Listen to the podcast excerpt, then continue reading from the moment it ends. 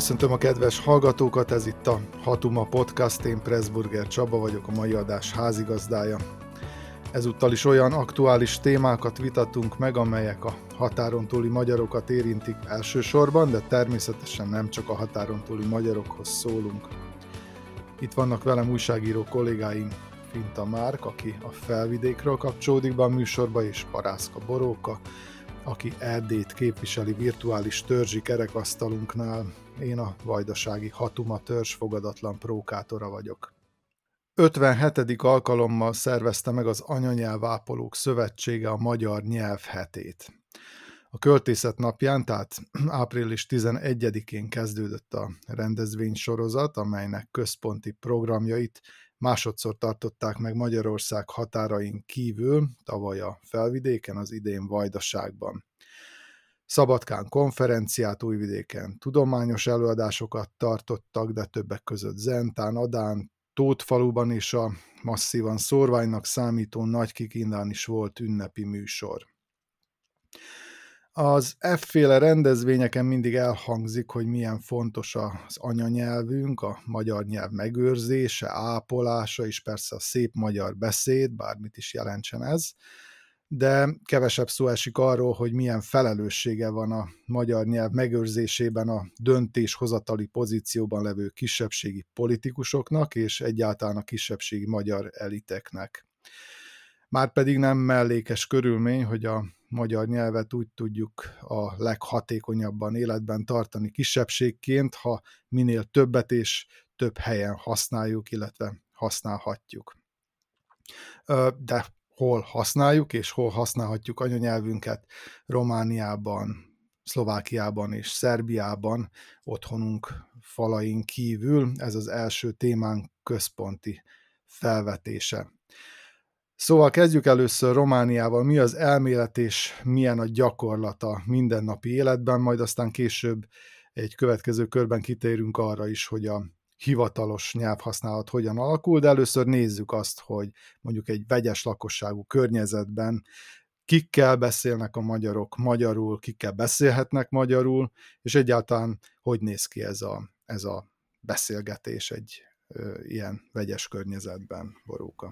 Hát nagyon jó helyről beszélek, mert nyelvhatáron élünk, és, a, és nyelvhatárokon éltünk Erdélyben nagyon fontos regionális elhelyezkedés, mert az határozza meg a, a nyelvhasználat szabályait. És itt, ahol most Marosvásárhelyen, ahol beszélek, itt nagyon rugalmasak a nyelvi szokások, tehát cserélgetik az emberek a szavakat, elkezdenek egy nyelven egy mondatot, befejezik egy másik nyelven. Nagyon érdekes, és ha bár már több évtizede itt élek, még mindig nem tudtam betelni ezzel a jelenséggel, és ez nem feltétlenül jelent nyelvromlást. Általában akkor ilyen előzékenyek egymással, ha különböző nemzetiségű emberek beszélgetnek egymással. Tehát nem az van, hogy vagy csak magyarul, vagy csak románul beszélgetnének, hanem hogy mindenki megpróbál a másik nyelvén udvariaskodni. Nekem van olyan román kollégám, aki teljesen román, és még egyszer sem szólt hozzám románul, holott én románul beszélek vele. De ő mindig megpróbál magyarul válaszolni, kedveskedni. Nagyon, nagyon szívmelengető ezzel. Nem azt akarom mondani, hogy ne lennének nyelvi konfliktusok, vagy ne lenne egy nacionalista román politika a térségbe, de a mindennapi kommunikáció szintjén ez megy. A Székelyföldre inkább jellemző az, hogy nem tudnak az emberek románul, teljesen izolált nyelvi környezetbe élnek, és hogyha például onnan felkerülnek, vagy elkerülnek Kolozsvára, Marosvásárhelyre a diákok, akkor az egy stressz, egy trauma, amíg megtanulják azt, hogy hogyan kommunikáljanak, hogyan, hogyan tudják az alapvető szükségleteiket kielégíteni nyelvi szinten, tehát ott, ott az egy dráma. Nagyon sokat változott a román nyelvoktatás javára, tehát azért most már nem annyira tragikus a helyzet, mint mondjuk 10-20 évvel ezelőtt. Ez van a mindennapokban. Van még egy másik jelenség, amikor a 90-es években megnyíltak a határok, akkor azt láttuk, azt érzékeltük, hogy hogy az erdélyi magyarok nyelvileg szégyenlősek, hogy mondjam, bezárultak. Nagyon nehezen, például, hogyha rádióban, tévében nyilatkoztak, nehezebben beszéltek, nem oldódtak fel. Érezhető volt, ha például magyar is, erdélyi magyar és magyarországi diákok kerültek egy társaságba, hogy a magyarországi diákok felszabadultabban, könnyebben fogalmaznak, holott a szókincsük nem volt nagyobb, a nyelv, nem volt jobb nyelvismeretük, csak volt valami otthonosság, komfortosság.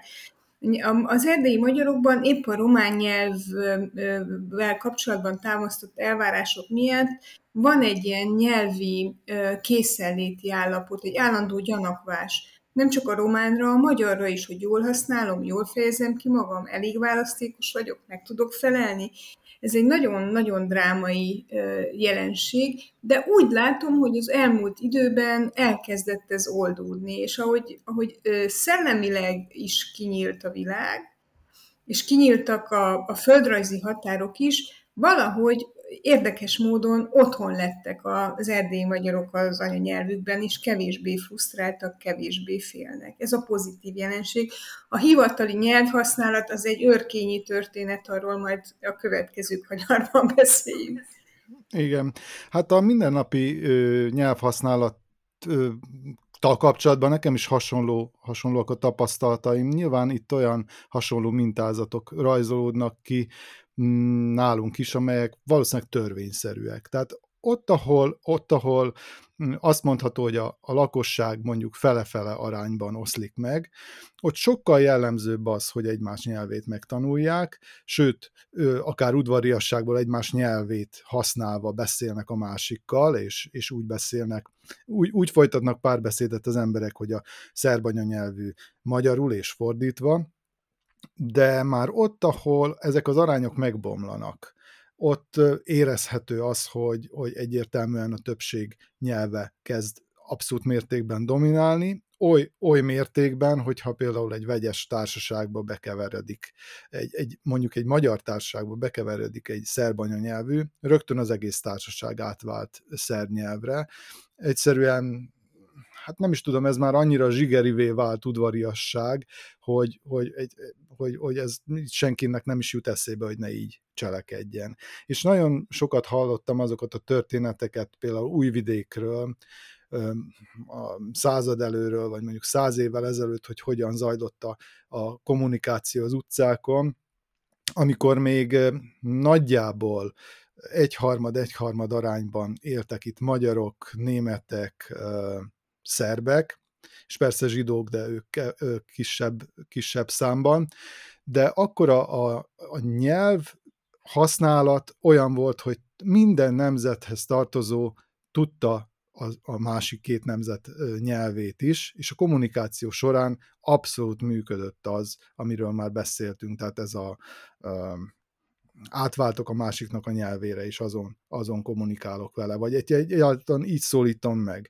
És nagyon furcsa volt, egy olyan tapasztalatom van még évtizedekkel ezelőttről, amikor egy még a régi időkben nevelkedett uh, személy, akinek az anyanyelve német volt, illetve német-magyar bilingvális szeméről volt szó, de tökéletesen beszélt szerbül is, találkozott valakivel, akit meg akart szólítani az utcán, és föltette neki a kérdést, hogy tehát azzal kezdte, hogy maga magyar vagy szerb. És hát, hát ez mondjuk a 90-es években volt, és egy picit azért ez a melbevágó kérdés volt, mert hát akkor a nacionalizmus itt dúlt fúlt nálunk, mármint a szerb nacionalizmus, amire persze a magyar nacionalizmus is válaszként megjelent, de ez nyilván egy másik történet és egy picit így, hát így megfagyott bennem a vér, hogy most mi lesz, mit fog ez az illető válaszolni. De hát szerencsére csak annyit mondott, hogy szerb, és akkor onnantól kezdve a, az ismerősöm folytatta a beszélgetést szerb nyelven, mintha mi se történt volna. Holott lehetett volna erre egy, egy, egy nagyon durva válasz is, ami, amire én számítottam, hogy mit képzel, hol él, ez Szerbia, itt beszéljen szerbül, aki nem tudom én, megszólít egy másik embert. De hát mondom, az ismerősöm az nem mai gyerek volt, még a régi időben nevelkedett, amikor természetes volt az, hogy, hogy így az emberek kommunikáljanak egymással. Márk, nálatok hasonló mintázatok vannak, más tapasztalsz, mondjuk engem elsősorban a szórvány, a magyar szórványban tapasztalható dolgok érdekelnének, hogy ott, ott ez hogyan alakul a nyelvhasználat. Én Pozsonyjal kezdeném, mert ahogy említetted ugye a, a múlt századi gyakorlatokat nálatok, az nekem is eszembe jutott, hogy Pozsony az egy olyan közeg volt, aminek az aranykorát úgy nevezik, hogy a háromnyelvű Pozsony, mert németül, magyarul és szlovákul beszéltek benne az emberek, és általában az emberek úgy tudták a másik nyelvét is. És az jutott eszembe, hogy milyen gyorsan eltűnt ez az, ez az egész, tehát eltelt nagyjából egy évszázad, és a történelem gyakorlatilag elsöpörte ezt a gyakorlatot. Pozsonyban ez már nagyon-nagyon régen nem így működik, a német az teljesen eltűnt az utcákról, meg ugye, ugye a lakosság is. A magyar lakosság az nagyon pici Pozsonyban, létezik egy erős magyar közösség, de ettől függetlenül ez még mindig pici, meg rengetegen járnak ugye oda dolgozni a csalló közből, mert a, a környező régiók ugye délkeletre azok gyakorlatilag az a csalló köz, az több magyar területnek számít. És hát eltűnt, eltűnt ez a gyakorlat Pozsony utcáiról, és az az érdekes, hogy ezt egy ilyen nagyon kellemesen kellemesen nosztalgikus hagy, hagyományként ápolják, nagyon sok pozsonyi ápolja. Hát nyilván a főváros egy kicsit liberálisabb közeg, ott nem, nem kell kifejezetten erős nacionalis, nacionalizmustól, vagy ilyen nyelvi kizárólag, kizárólagosságtól tartani. Úgyhogy ez el is tűnt, de ápolják is ezt a hagyományt, és ez szerintem egy nagyon pozitív dolog. Ami pedig a szormányt illeti, Hát igen, a nyelvhatáron nálunk is az fordul elő, amit Boróka is mondott, nem is olyan messze az én lakhelyemtől, Komáromtól és a Kújvárban például egy nagyon érdekes nyelvi közeg alakul ki, vagy alakult ki.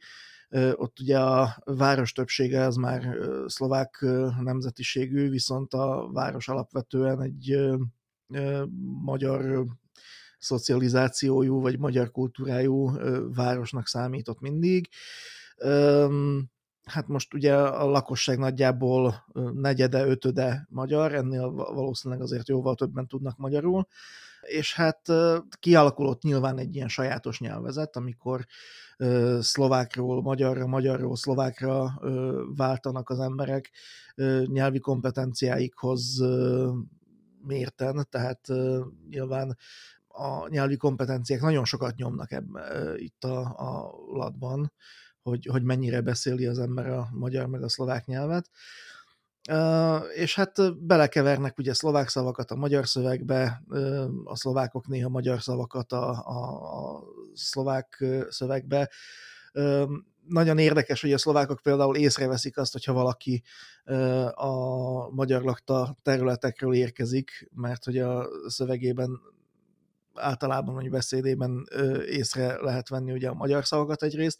Másrészt állítólag, bár én azt nem tapasztaltam, de hallottam már vissza ilyesmit is, hogy a, a, az ilyen közegből származó szlovákoknak van némi magyar akcentusa, amit tök érdekes. És hát igen, a szorvány, az, az a helyzet, hogy a nyelvi asszimiláció az egy létező dolog a szorványban. Tehát abban a pillanatban, amikor elvesznek a, keretei a magyar nyelvhasználatnak, az egy lassú erodálódást indít el, és nem tudom, hogy vannak erre pontos adatok, biztosan vannak egyébként, nem kerestem utánuk, de most elkezdett nagyon érdekelni, úgyhogy valószínűleg meg fogom tenni, hogy ez, a, hogy ez milyen, milyen időkeretben ö, történik meg, vagy milyen időkeretben válik láthatóvá, hogyha nincs ö, kifejezetten, kifejezetten stabil kerete, és nem csak törvényi vagy, vagy jogszabályi kerete a magyar nyelv használatának, hanem, hanem kulturális kerete. Tehát ez is, ez is egy nagyon-nagyon fontos dolog. Hogyha nincs, nincs meg ez, akkor ez milyen időn belül erodálja a magyar nyelvhasználatot az adott régióban. Szerintem ez egy nagyon érdekes kutatási terület. És még annyi ez, ez, ebben a történetben, hogy a szlovákiai magyarok szerintem, ahogy a határon túli magyaroknak a többsége rengeteg ilyen nyelvi helyzettel találkozik, ahol valamilyen módon adaptálódni kell. És nem csak a szlovák-magyar közegben, hanem, hanem nálunk például az is tök érdekes, hogy régiós közegben is, vagy régiónként is eltérő mondjuk a nyelvhasználat. A csalóközi magyaroknak mondjuk Kelet-Szlovákiában nagyon sok minden meglepetés.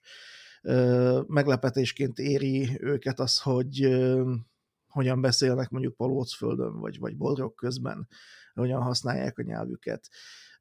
Meglepetésként éri az is őket, hogy, hogy például azokban a, vagy azokon a helyeken hogyan keveredik mondjuk a szlovák és a magyar nyelv. Tehát rengeteg olyan apró, apró nyelvi nüansz van, amely kutatása érdemes. Erről esetleg egyébként, hogyha majd gondolkodunk erről a továbbiakban is, akkor van egy csomó olyan nyelvész, akivel nagyon érdekes beszélgetéseket lehet e-, erről folytatni. Érdekes módon például Menyhárt József, a, a, az MKP-nek a korábbi elnöke, ő nyelvész, és nagyon érdekesen tud ezekről a dolgokról beszélgetni, úgyhogy, úgyhogy ha egyszer nem ilyen politikai témában beszélgetünk majd erről, akkor szerintem ő is nagyon érdekeseket tudna mondani az egészről. Nyelvi erodálást mondtál már, és azon gondolkodtam, hogy mit nevezünk ennek. Mert én azt tapasztalom, hogy ö, megjelennek jövevényszavak a magyarban, vagy ami ennél is érdekesebb nyelvtani szerkezetek amelyek nem magyarok, hanem a román nyelvből vannak átvéve. De jellemzően olyan ö, helyzetekben és területekben, amire nincs ma, úgynevezett magyar alternatíva, nincsenek magyar szakszavak, nem használjuk olyan helyzetekben, amit, ö, ami magyar emberek között ö, felszoktak merülni, például hivatali nyelvben. És akkor, akkor nyilván bekerülnek, de ezek, ez nem, nem új, és szerintem nem csak kizárólag erre a kisebbségi helyzetre érvényes. Én, én emlékszem még a nagyszüleimre, hogy ők például rengeteg száz meg német jövevényszót használtak, elsősorban azért, mert a szüleik még a monarchia polgárai voltak, és az volt a hivatali nyelv. Másodszorban azért, mert ugye itt a harmadik kisebbségi nyelv a száz. És, és tőlük vettek át egy csomó mindent. Aztán ez így, ez így kikopott, és a germanizmusokat átvették a román nyelvi szerkezetek, román kifejezések, de körülbelül ugyanazzal az amplitudóval. Tehát az államhiány, az mondjuk mondhatni látszik. De tudod, mi az érdekesebben? Hogy, hogy ugye nálunk is vannak ugye szlovák jöve, jövevényszavak, sokszor nevetünk is rajta, amikor mondjuk ö, ö, Obcsánszkit kérnek az emberektől, ami ugye a személyi igazolvány, és általában ugye mindig a vagy a, a konyha nyelv, vagy a hétköznapi nyelv nagyon gyakran használja ezeket a szlovák jöve, jövevényszavakat, de hogy nem csak ezeknél a ö, hivatalos ö, vagy formális szavaknál, ahol mondjuk nem mindig van ö, egyszerűen kimondható magyar megfelelője ezeknek a szavaknak, nem, nem csak ott, ott ö, bukkan fel ez a nyelvi erózió, vagy az a jövevényszó, vagy, vagy nyelvváltás, hanem például a slangben ami nagyon-nagyon érdekes, mert ezek az emberek ugye együtt élnek, egy közegben élnek, a fiatalok együtt bandáznak az utcán, mondjuk így, és átveszik egymástól a, a, a slang szavakat, a, a, azt a nyelvi struktúrát, amiben mondjuk a szlovák slang létezik, és a magyar slang létezik, és ez, ez ilyen automatizmussá válik nagyon gyakran, hogy nem a, a, magyar slang szavakat használják, mondjuk, hanem a szlovákokat. Erre is van nagyon sok érdekes példa, és szerintem ez egy elég szűz terület, ezt nem nagyon kutatták eddig, vagy én nem futottam bele még ilyesmibe, de itt is tetten érhető ez a változás. Uh-huh. Hát nagyon sok mindent tudunk erről a kérdésről még, vagy sok mindent tudnánk erről beszélgetni, és tényleg jó ötlet, amit mondott Márk, hogy, hogy egyszer talán akkor ezt egy szakemberrel beszéljük meg, mert valóban egy csomó olyan kérdés van, amiben nyilván maguk a nyelvészek is vitatkoznak, hogy mennyire kell konzerválni egy nyelvi állapotot, úgymond ápolni a nyelvet, vagy, vagy egyszerűen elfogadni annak dinamikus változását, ami, ami egy természetes folyamat, olyan, mint ahogy a bolygók keringenek vagy a holdak keringenek a bolygók körül, és, és nem jó vagy rossz a dolog, hanem hát egyszerűen így, így történik, így zajlik.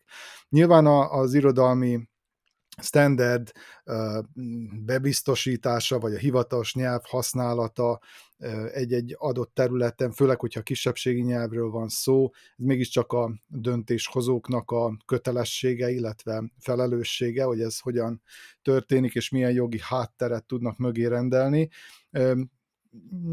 Szerbiában viszonylag erőteljes jogi háttere van a nyelvvédelemnek, tehát itt papíron nagyon sok joga van annak, aki, aki magyar nyelven kíván a hivatalos szervekkel kommunikálni, tehát a hivatalokban ott, ahol azokon a településeken, illetve községekben, ahol legalább 5% a kisebbségek aránya, az adott kisebbségi nyelv használható volna a hivatalokban, azért mondtam, hogy volna, mert a gyakorlat sajnos nem ez.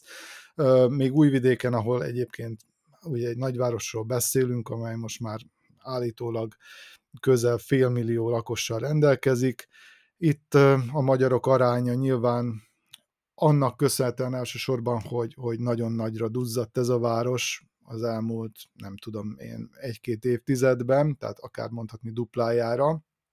A magyarok aránya ennek köszönhetően is lényegesen lecsökkent, illetve hát a kivándorlásnak köszönhetően, és egyáltalán annak, hogy, hogy egyre kevesebb magyar gyerek születik, és az asszimiláció is erős egy ilyen masszívan szerb közegben, de mindestre 5% alatt van már bőven. És annak ellenére, hogy a magyar például az egyik hivatalos nyelv Újvidék városában, hát szóba sem kerül, hogy, hogy magyarul megszólaljon valaki egy hivatalba, hogyha bemegy.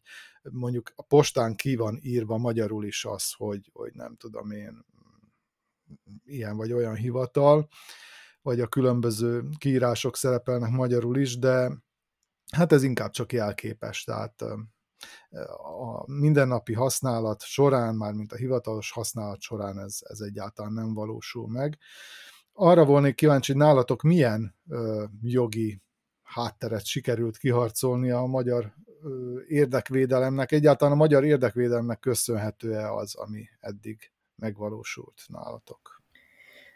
Hát szerintem a magyar érdekvédelemnek is az, hogy megjelent a nyelvi küszöb, nem vitték a nyelvi küszöböt, tehát kvázi ott, ahol most már akár jelentősebb kisebbségben, vagy kevésbé jelentős kisebbségben élnek magyarok, ott hivatali nyelvként működik a magyar, megjelentek a magyar nyelvű feliratok, megjelentek a magyar nyelvű tájékoztatók, például a rendőrségen is, ami, ami egészen üdítő, megbiztonságot ad, de hát szerintem a cél az lenne, hogy ne legyen semmiféle létszám küszöb, és kérésre vagy igény szerint lehessen bármelyik kisebbségi nyelven hozzáférni a, hivatali dokumentumokhoz, információkhoz, ez lenne a következő lépés.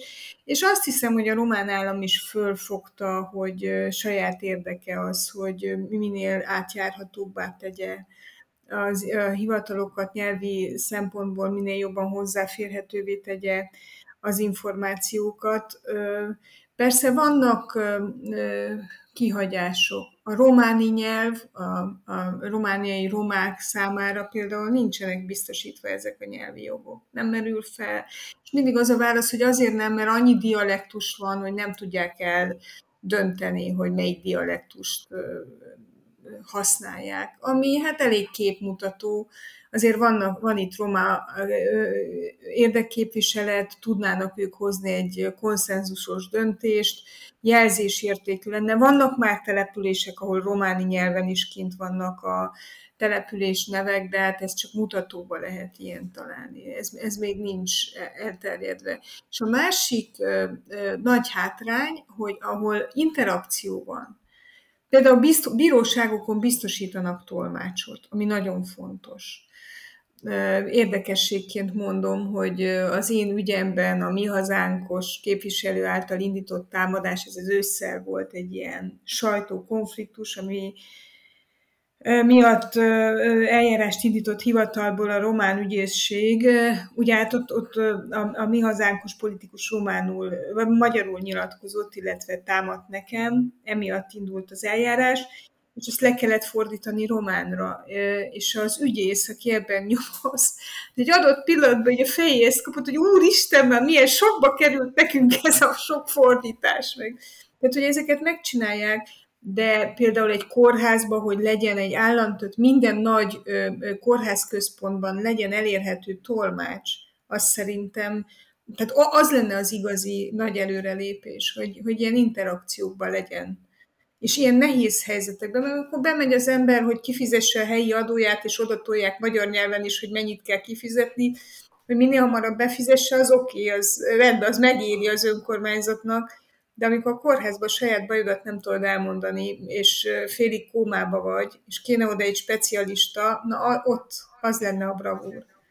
De abszolút, ez, ez is probléma, tehát mondjuk egy kórház, ahol, ahol tényleg emberek életéről van szó, és a, azon múlik, hogy hogyan tudja kifejezni magát, és hát a bíróság, amit szintén említette, ahol tényleg a, a, a, a jogaid védelmében próbálsz föllépni, és bár mondjuk például nálunk abszolút lehetséges papíron szintén, hogy, hogy tehát ez egy alkotmányos törvény által biztosított jog, hogy hogy minden bírósági eljárást akár regionális vagy kisebbségi nyelven le lehessen folytatni, tehát ha ezt az egyik fél kéri, akkor ez megtörténhet, viszont egyszerűen nincsenek magyar bírók. Nincsen bár, épp ezt akartam tolmács. kérdezni, Csaba, hogy, hogy magyar az eljárás, vagy van egy tolmács, aki vagy ér, vagy tud tolmácsolni, vagy nem. Mert általában olyan speciális ügyek vannak, hogy egyszerűen akármilyen jó a tolmács, nem tudja uh-huh. azt, a, azt a kifejezést lefordítani, ami perdöntő lehet. Nyilván, hogyha az egyik fél magyar, a másik nem magyar, akkor tolmácsra van szükség. De vannak azok az abszurd szituációk, amikor az alperes és a felperes is magyar, és egyszerűen nem találnak magyar bírót, vagy még rosszabb, hogy egyszerűen nem akarnak élni ezekkel a jogokkal a felek, lehet, hogy épp az ügyvédek beszélik rá őket, hogy ez nem célszerű, vagy nem találnak olyan bírót, aki ezt, a, ezt az eljárást le tudná folytatni magyar nyelven. Tehát nyilván nincs egy olyan kritikus tömeg már a, a, a jogrendszerünkben, hogy, hogy ezek az eljárások működhessenek akár magyar nyelven. Mi a helyzet Szlovákiában? Szlovákiában nagyon hasonló a helyzet, mint, mint Szerbiában és Romániában. Itt is vannak nyelvi keretek, és igen, ezt, illetve jogi keret, kisebbségi nyelvhasználati törvény, ami nem tökéletes, de nem is olyan rossz, mint hogyha nem lenne. Úgyhogy vannak, vannak ennek az egésznek használható és értelmezhető keretei, ami egy nagyon pozitív dolog. És igen, ezt, ez egy politikai vívmány, tehát ez egy nagyon-nagyon pozitív dolog volt, hogy ez létrejött. Viszont belegondolva, az én problémám az, hogy a többségi társadalomnál és a politikai képviseletnél sem természetes még az, hogy ezeket a nyelvi jogokat valahogy magától értetődőnek vegyék. Sőt, az én tapasztalatom az, hogy a szlovák politikum úgy általánosságban, és a társadalom egy része is, az nyűgnek tekinti a kétnyelvűséget. És ennek hangot is ad, hogyha éppen úgy van. Nem nyilvánosan, mert teszem azt, amikor, amikor kell egy politikai nyilatkozat arról, hogy mi mennyire kedvesek vagyunk a nemzetiségeinkhez, akkor a politikus azt mondja, hogy persze, természetesen nyitottak vagyunk, stb., ami egy nagyon szép szimbólum, meg nagyon jó jelzés, csak aztán amikor gyakorlatba kell átültetni ezeket a dolgokat, akkor akkor bizony ott, ott, ott döccen egyet a, a mechanizmus. Tehát uh, hivatali packázások történnek a, a uh, törvényalkotási folyamatban például, ami egy, ami egy kifejezetten kellemetlen dolog, mert nagyon sokáig fent tudja tartani, uh, vagy fel tudja tartani ezt az egész folyamatot, amikor mondjuk uh, most ugye a, a, a, a kisebbségi település lista volt egy ilyen dolog, hogy azokon a, az, az, azoknak a településeknek a listája, ahol hivatali nyelvhasználatban használható a magyar nyelv, és ezt a település listát, ezt most megújították ugye a, a népszámlálás eredményei alapján, és nagyon-nagyon sokáig húzódtak ezek a dolgok, mert hogy a kormányhivatal jogi osztályának problémája volt azzal, hogy a, erről beszéltünk is a műsorban, hogy ugye a második nemzetiséget azt hogyan vegyék bele ebbe a, a, az arányba, vagy a lakosság arányba, hogy akkor ez most beleszámít-e, vagy sem. Mert hogy így, hogyha összeadjuk, akkor száz százaléknál több jön ki, és hogy, hogy, hogy ez probléma, és a többi, és a többi. Tehát ezekkel a dolgokkal packáznak. Holott igazából ezek a dolgok ott dőlnek el, hogy, hogy igen vagy nem, hogy, hogy engedélyezzük, vagy nem engedélyezzük, hogy megadunk annak a településnek mindent ahhoz, hogy a hivatali nyelvhasználatban biztosíthassa a nemzetiségi nyelv avagy sem. Az, hogy itt most megy körülötte valamilyen számháború, az, az egy, egyáltalán nem lényeges, vagy nem releváns dolog ezzel az, egész, ezzel az egésszel kapcsolatban, hanem ez egy ilyen nacionalista felhangú nyomogás szerintem, és egy nagyon-nagyon rossz reflex, amit én egyáltalán nem díjazok. És igen, a, a társadalmat is említettem, a társadalomban is vannak ilyen nagyon rossz reflexek, amikor ugye kikerültek a ö, magyar feliratok a ö, vasútállomásokra, a magyar lakta, ö, vagy nemzetiségek lakta ö, településeken, akkor Facebook kommentekben, meg a fene tudja, hol nagyon sokan felsziszentek, hogy hát ezt most minek, meg nem lesz olcsóbb a kenyér, meg most ezzel mit kezdjünk, meg hogy minek tegyék ki, meg nem tudnak szlovákul, nem tudják a település nevét szlovákul, vagy fene tudja. Ugyanez volt a táblákkal is, az útjelző táblákkal is, úgyhogy ezek, ezek folyamatosan visszatérő dolgok, és nem sikerült még mindig teljesen felszámolni ezeket a nagyon-nagyon buta és nagyon-nagyon hülye reflexeket, mert nem tudom, tehát a, a szlovákság egy részében, vagy a, a, azokban az emberekben, akikben él ez a nacionalista reflex, ez egy ilyen um, fiatal állam vagyunk, szuverén, önálló, minek nekünk ide a magyarok, stb. Tehát e, ez, ezek a reflexek jönnek elő, és nem, nem, nem látom úgy, hogy nagyobb javulás lenne. Folyamatosan csökken az ilyen embereknek a száma, de az, hogy ez teljesen eltűnjön, az még szerintem messze van. Igen, persze szeretjük azt gondolni, hogy itt egy hangos kisebbségről van szó, amely tiltakozik, meg hát reméljük is talán, hogy, hogy így van, hogy egyre kevesebben vannak azok, akik, akiket zavar mondjuk az, hogy egy kisebbségi nyelven is írja mondjuk egy település nevét. Nálunk azért elég sokszor előfordul az, hogy egyszerűen átfirkálják a település nevét egy, egy, egy útjelző táblán, vagy valahol, bárhol egy intézményem, és nagyon sokáig hát ilyen szélmalomharcot vívott a magyar érdekképviselet, illetve a, a kisebbségi önkormányzatunk az ilyen jelenségekkel kapcsolatban, de én úgy látom, hogy ez, ez kezd, kezd alábbhagyni a lendület, és most már olyan dolgok történnek, amik mellett így simán elmegy a, a politikai képviseletünk, tehát például egy, egy, egy négy nemzetiségű szabadkán csak szerbül Cyril betűkkel kiírni, szerb trikolorral, ilyen hatalmas betűkkel, hogy Subotica, anélkül, hogy bárhol írná azt, hogy Szabadka, vagy írná, nem tudom én, Palicsnál szintén megjelent, most ott, ott kitették a magyar föliratot is, de egyszerűen ezek, ezek ilyen hát visszataszító jelenségek, ami ellen, hogyha a magyar érdekképviselet nem lép föl, akkor legalábbis megkérdőjelezhető a hatékonysága. Mondjuk akár ahhoz is joga volna a magyar képviselőknek, hogy a szerbiai parlamentben felszólaljanak anyanyelvükön, ezt is kiharcolták, viszont ezzel a lehetőséggel mégsem élnek valahol érthető a, a, az érvelésük, ugyanis azt mondják, hogy ha ők ott elkezdenének magyarul beszélni, akkor senki nem figyelne rájuk.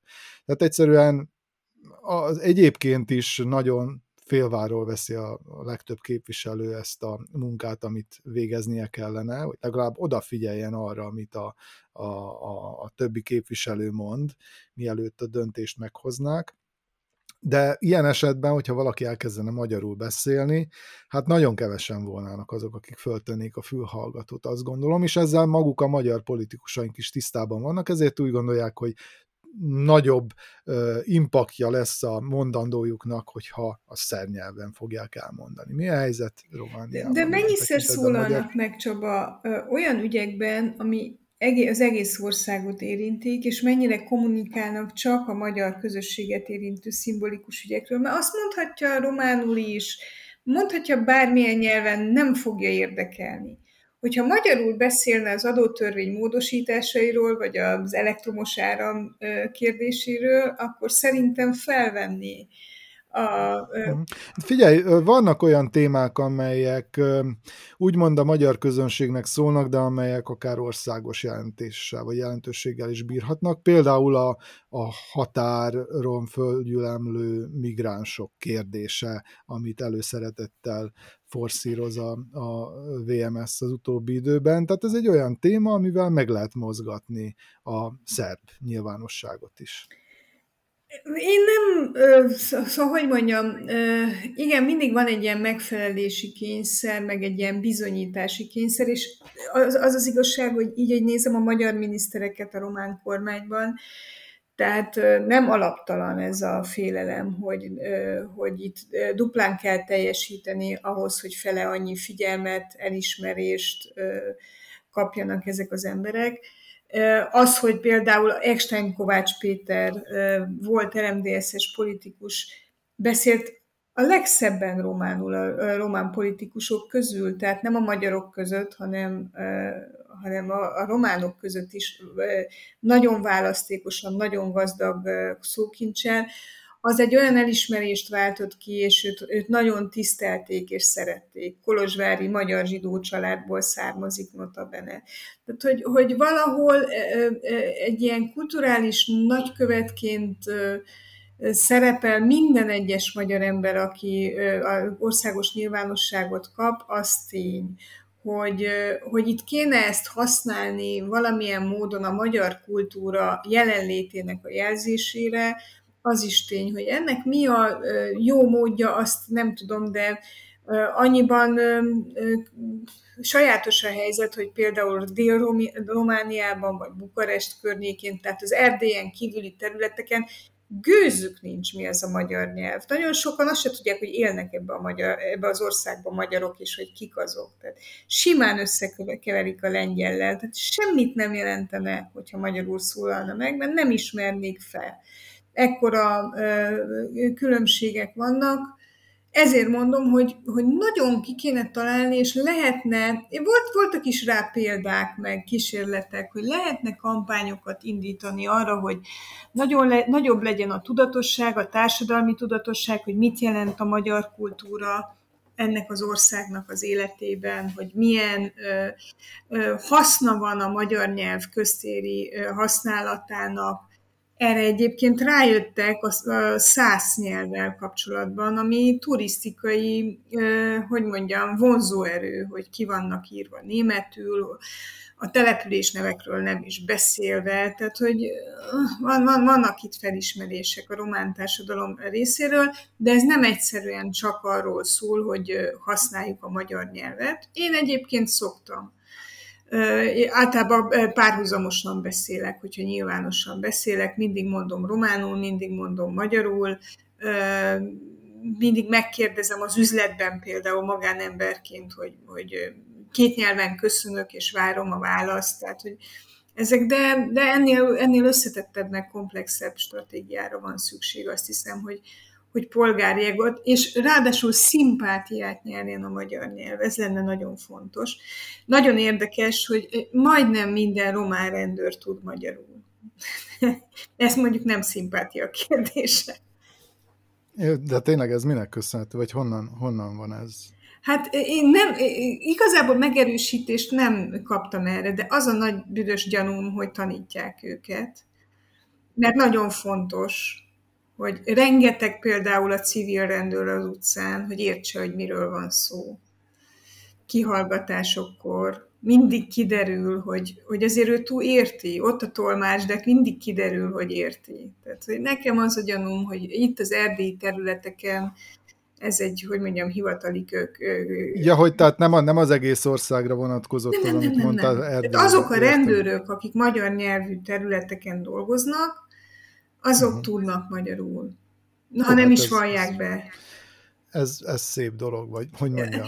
Tudod, Persze, a... van ebben, a háttér, hátterét is értem, de, de mégiscsak. Na most ott, ott kezdődik a macska egér játék, hogy kikényszerítsd a rendőrből, hogy használja azt a magyar nyelvet, amit ő információszerzésre és eljárás lebonyolítására amúgy használ. De hogyha megállít például a közúton a forgalmista, akkor az, az használja szépen, vagy nekem mondja el udvariasan, hogy mit szeretne, tudjunk kommunikálni, ha már tud, de az a ritkább eset, hogy akar is. Uh-huh. Hát mondjuk a magyar nyelv ázsiója mm, az utóbbi időben mondjuk úgy már több mint tíz éve jelentősen megnőtt, és hát nem sokat kell találgatni, hogy ennek mi az oka. Az az oka, hogy a magyar nyelv ismerete egyik föltétele annak, hogy valaki magyar állampolgársághoz jusson, ugye. És Szerbiában egész iparág állt erre rá, hogy tehát a nyelviskoláknak most már abszolút az alap, egyik alap ö, szolgáltatása az, hogy, hogy magyar nyelvű tanfolyamokat is indítanak, az ugye eddig is népszerű német, angol, francia, stb. mellett. Egyszerűen megnőtt rá az igény. Tehát legalább olyan alapszinten ugye tudjon beszélni az illető, hogy, hogy el tudja magát adni olyannak, aki, aki jogosult lehet magyar állampolgárságra. Gondolom, hogy Szlovákiában ez olyan különösebben nem hozott új kedvelőket a magyar nyelvnek, de mondjuk a, a kettős állampolgárság kérdése is, mondjuk akár még Romániában is kevésbé jelentős ilyen szempontból, hiszen mindkét országotok Európai Uniós tag, Szerbia meg hát nagyon messze áll ettől. Van még egy témára, egy nagyon rövid témára lehetőségünk, amit még két héttel ezelőtt próbáltunk volna megvitatni, de akkor is kicsúsztunk az időből. Ez pedig az a akkor nagy, nagy nagyot futott hír, hogy Szlovákiának esetleg magyar nemzetiségű miniszterelnöke lehetne jelesül felmerült egy olyan opció, hogy, hogy Csaputová köztársasági elnök szakértői kormányt nevezhet ki, és ha ez bekövetkezne, akkor állítólag jó eséllyel Ódor Lajos jegybanki alelnök lehetne a kormány alakító. Mit tudunk erről azóta, és milyen jelentősége volna annak, ha ez bekövetkezne, Márk?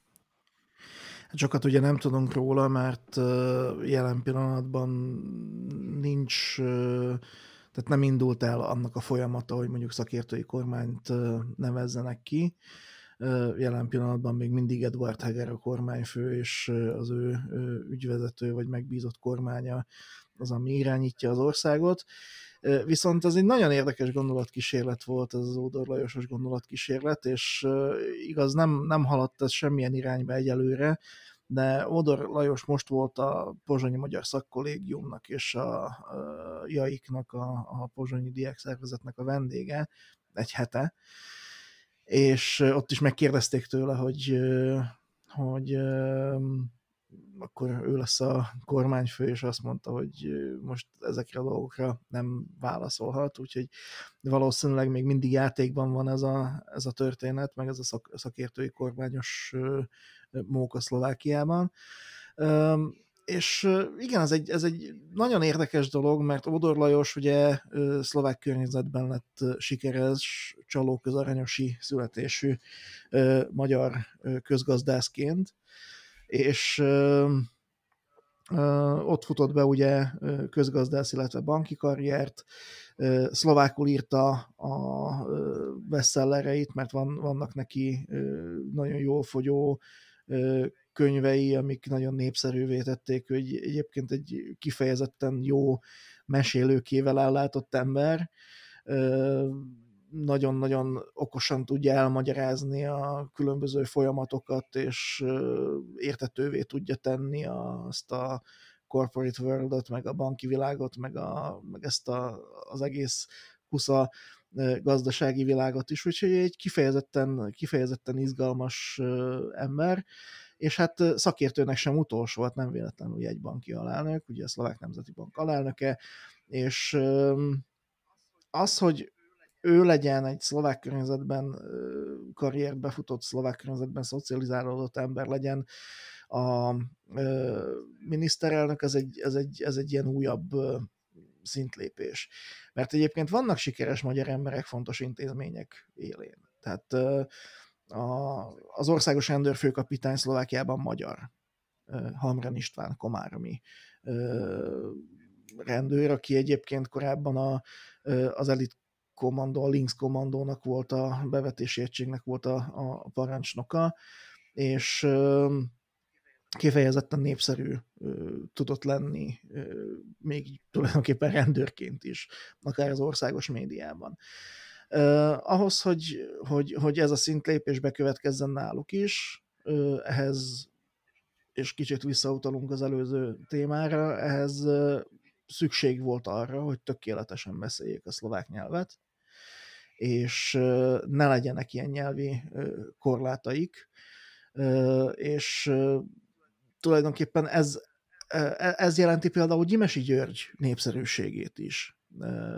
Vagy ennek köszönheti Gyimesi György is az népszerűségét. Ő azért futott be nagy karriert a szlovák médiában, mert tökéletesen beszél szlovákul, és nem lehet zavarba hozni szlovák nyelven amikor nyilatkozik. Tehát ott volt egy ilyen reflex a, a szlovák újságíróknál is, hogyha magyar ügyekről kellett valakit kérdezni, akkor olyat kérdeztek, aki tökéletesen vágja a szlovák nyelvet és Gyimesi lett gyakorlatilag az ilyen az olyan ember, aki, aki, akiért úgy kinyúlnak, hogyha éppen nem találnak senkit, és akkor be tudták húzni, és Gyimesi fel tudta így magát pörgetni.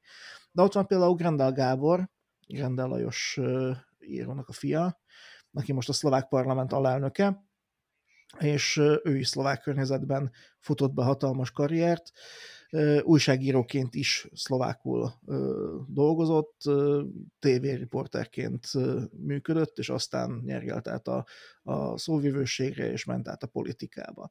Tehát ezek a karrierek ugye ehhez az kell, hogy, hogy tényleg a, a szlovák környezetben szocializáló, hogy szlovák környezetben dolgoz és működj, és ott érj el valamiféle extra eredmények. Igen, mondjuk ez, ez tényleg érdekes tapasztalat, hogy, hogy nincs egy ilyen, ilyen ellenállás, akár még a szerb sem, hogy, hogy nemzetiségi alapon ítélnének meg valakit, vagy azt mondanák, hogy hú, hát ez nem tudom én, magyar nemzetiségű, akkor nem lehet egy bizonyos vezetői pozíció, viszont a nyelvismerete, a tökéletes ismerete és a nyelvbeszélése, az nagyon-nagyon fontos kritérium nálunk is, és hát így, így lehetett akár mondhatni, mondhatnék több nevet is, de mondjuk kiemelném Váradi Tibort, aki, aki jogász professzor és 92-ben igazságügyi miniszter